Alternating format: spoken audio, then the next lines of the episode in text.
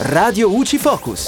Un saluto dalla redazione Super Bonus richiesto da inquilino per immobile di un'impresa, i chiarimenti delle entrate. Un contribuente si è rivolto all'Agenzia delle Entrate perché ha intenzione di stipulare un contratto di locazione a canone libero per due unità abitative costituenti un unico edificio bifamiliare e, con il consenso del proprietario, vuole intervenire sui fabbricati con alcuni lavori di efficientamento energetico e sisma bonus e beneficiare del super bonus del 110%. Le due unità abitative sono di proprietà di una società immobiliare i cui unici soci sono la moglie e il cognato dell'istante, con una quota del 50% ciascuno.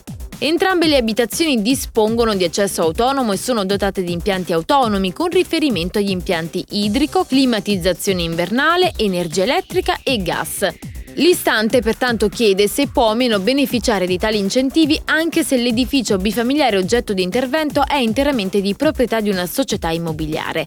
L'Agenzia delle Entrate, tramite la risposta interpello numero 911-846 del 2021, ha specificato che in base alla legge il locatario persona fisica non può beneficiare del superbonus al 110% se l'immobile appartiene ad un'impresa. Pertanto, nel caso di specie non è possibile riconoscere la fruizione del superbonus all'istante per mancanza di condizioni e di requisiti.